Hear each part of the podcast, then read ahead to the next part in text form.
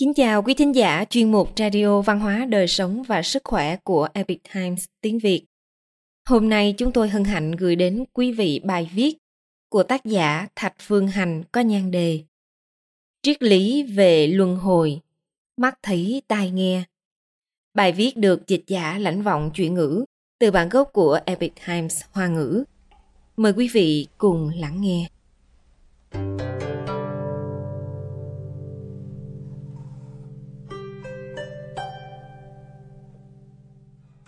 Trong cuộc sống hàng ngày, chúng ta thường sẽ bắt gặp và nghe nói về một sự việc nào đó. Nhưng nhiều lúc đó không nhất định là sự thật. Tuy nhiên, chúng ta lại thường hay phạm sai lầm khi không phân biệt rõ tốt xấu thị phi. Bài viết này sẽ từ các ví dụ khác nhau để nói rõ vấn đề này. Câu chuyện bái sư học nghệ. Vào thời nhà đường ở kinh thành Trường An, có một người rất hiếu học. Chỉ cần thấy ai đó có chút tài nghệ, liền muốn bái người đó làm thầy. Vì thế anh ta học được rất nhiều kỹ năng. Một lần, anh ta nghe nói có một người thợ rèn nổi tiếng vô cùng tài năng. Đến cả những thứ hoàng thượng dùng đều do ông ấy làm ra. Vì thế anh ta đã sinh lòng ngưỡng mộ và lên đường tìm thầy bái sư tất nhiên không quên mang theo một số lễ vật.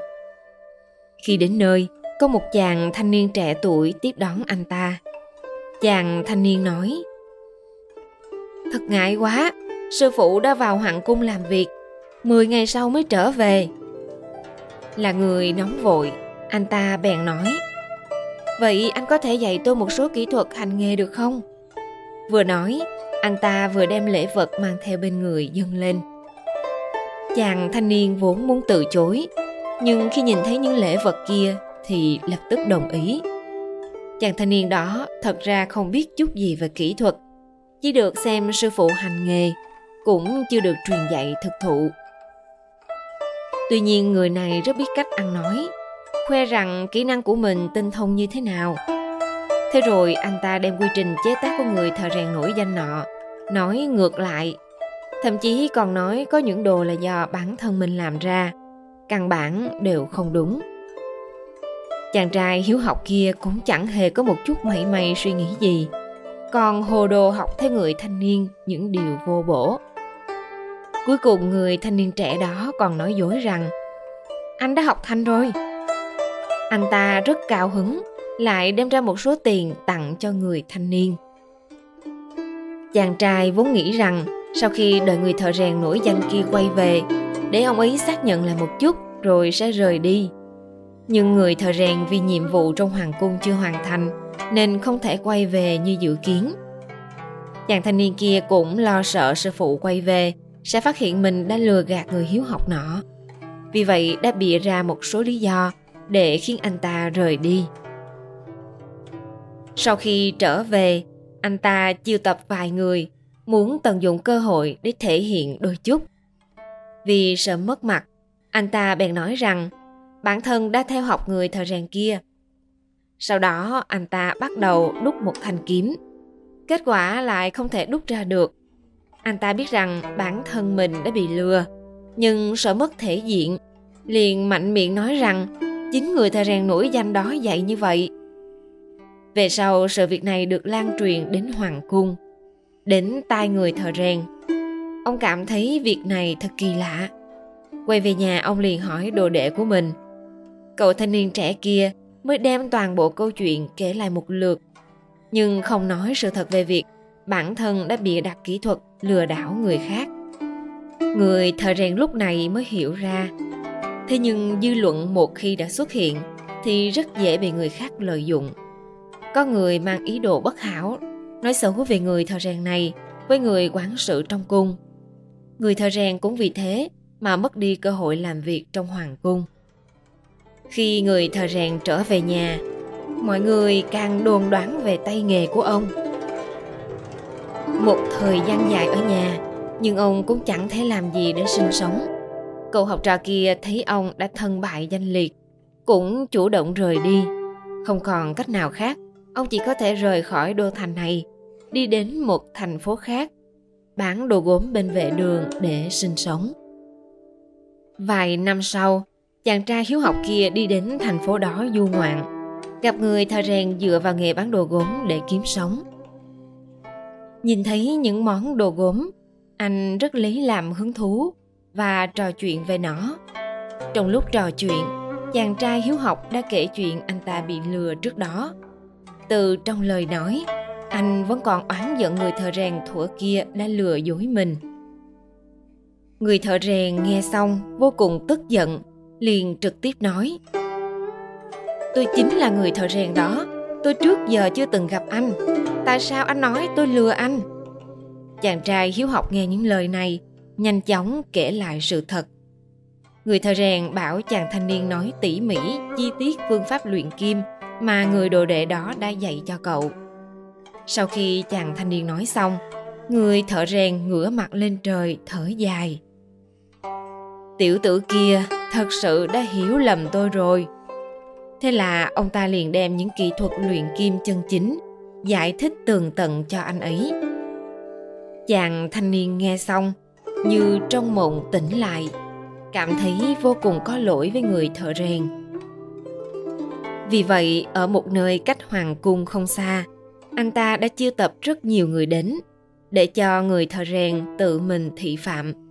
Lần thị phạm này rất thành công, mọi người ai nấy cũng đều công nhận tay nghề kỹ thuật của người thợ rèn.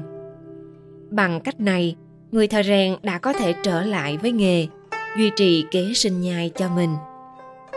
Về sau, bởi vì những người thợ mới đến làm việc trong hoàng cung có tay nghề không tốt, khiến người quản sự không vừa ý Nghe nói việc không hay về tay nghề của người thợ rèn chỉ là một sự hiểu lầm, thì liền đi tìm và mời ông ta vào cung làm việc tiếp.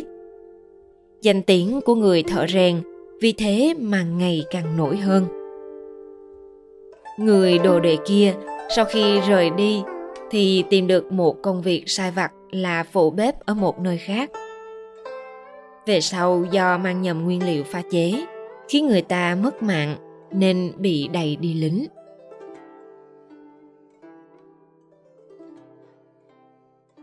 Câu chuyện quan bức dân phản Vào thời nhà Tống, có một vị viên ngoại thiện lương hiểu về y đạo.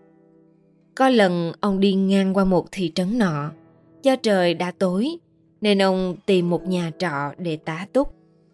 Buổi tối, không có chuyện gì làm. Ông bèn nghe ngóng phong tục tập quán xung quanh. Có một người trông giống như hương thân nói. Cách đây không xa, có một nhóm trộm cướp. Cầm đầu là một tên ma vương rất hung hãn tàn bạo, giết người không chớp mắt. Thấy người là giết, thấy tiền là cướp, không điều ác nào mà không làm. Ông thắc mắc hỏi, Vậy quan phủ không quản việc này sao? Một người bên cạnh nói với giọng điệu nhạo báng. quan huyện là một người rất tốt, cả ngày vùi đầu vào công vụ, không có thời gian quan tâm những chuyện này. Nhìn thấy cách nói chuyện của đối phương như vậy, ông thấy có chút hoài nghi, nhưng không nghĩ sâu hơn. Ngày hôm sau, ông đi đến huyện nhà làm việc, muốn cùng với vị quan đương nhiệm ở đây nói chuyện về bọn trộm cướp Người bên cạnh đưa tay ra, y là phải có chút tiền. Ông không hiểu, ông cũng không quan tâm. Nhưng ông cũng không thấy vị quan nào ở đó. Trên đường về, ông nghe thấy ngôi nhà nọ truyền ra những tiếng khóc lóc. Ông hiếu kỳ đẩy cửa đi vào, hỏi ra mới biết vị quan đương nhiệm trong huyện là đồng bọn của toán cướp. Khuê nữ nhà này mới 15 tuổi đã bị bọn chúng bắt đi hiện không biết sống chết ra sao. Vị viên ngoại nghe xong thì đoán ra được tại sao người đàn ông kia lại nói về quan huyện với giọng điệu chế giễu đó. Ông vốn muốn trực tiếp răng dạy với vị quan huyện kia, nhưng lại nghĩ e rằng tai mắt của tên đó quá nhiều, khó hành sự được. Chỉ có thể chọn cách khác. Vài ngày sau, khi ông đang rời khỏi cửa hàng trong thị trấn, đi đến đường lớn. Ngang qua nơi bọn cướp thường lui tới, vừa đặt chân vào đây, ông liền nghe thấy một tràng tiếng mõ và thanh la vọng tới. Một nhóm người từ trên núi nhanh chóng nhảy bổ xuống. Vị viên ngoại vội vàng tìm nơi có cây cối rậm rạp để trốn, ông gạt bớt cỏ cây và hướng ra ngoài quan sát. Thấy đám người này tay cầm vũ khí, may phục trong rừng cây ven đường lớn. Một lúc sau, có một đoàn người và xe ngựa kéo đến, mang theo rất nhiều rương hòm. Lúc này, bọn cướp lao ra, chặn đoàn người này lại. Tên cầm đầu bọn cướp đeo mặt nạ đáng sợ, cao giọng nói, các người có thể đi, nhưng đồ phải để lại. Thủ lĩnh của đoàn người đáp những món đồ này đều là dành tặng cho đại nhân trong phủ.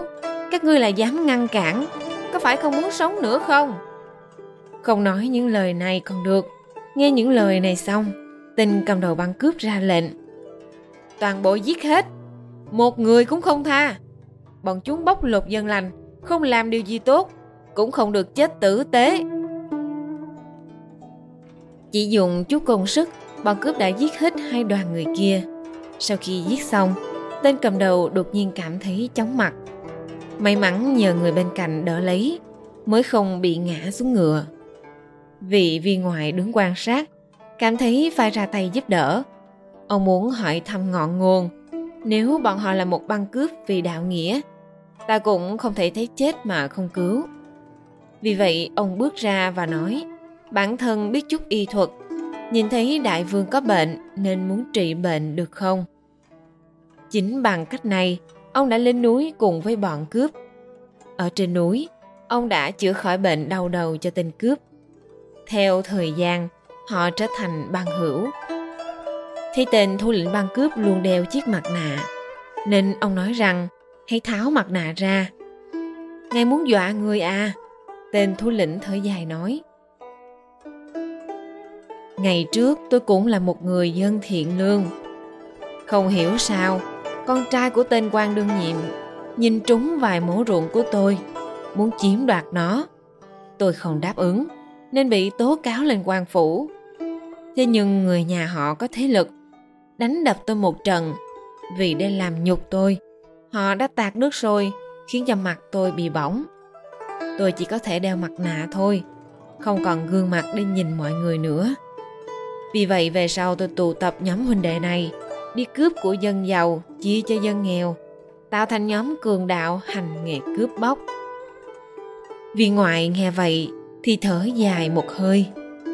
Xem ra bất cứ việc gì cũng đều nên tự mình tìm hiểu. Không thể chỉ nghe người khác nói mà không biết rõ chân tướng của sự thật. Quý thính giả thân mến, chuyên mục radio văn hóa đời sống và sức khỏe của epic times tiếng việt đến đây là hết để đọc các bài viết khác của chúng tôi quý vị có thể truy cập vào trang web epictimesviet com Cảm ơn quý vị đã lắng nghe, quan tâm và ghi danh theo dõi kênh. Mến chào tạm biệt và hẹn gặp lại quý vị trong chương trình lần sau. Kính chúc mọi điều bình an và tốt lành tới quý vị cùng người thân.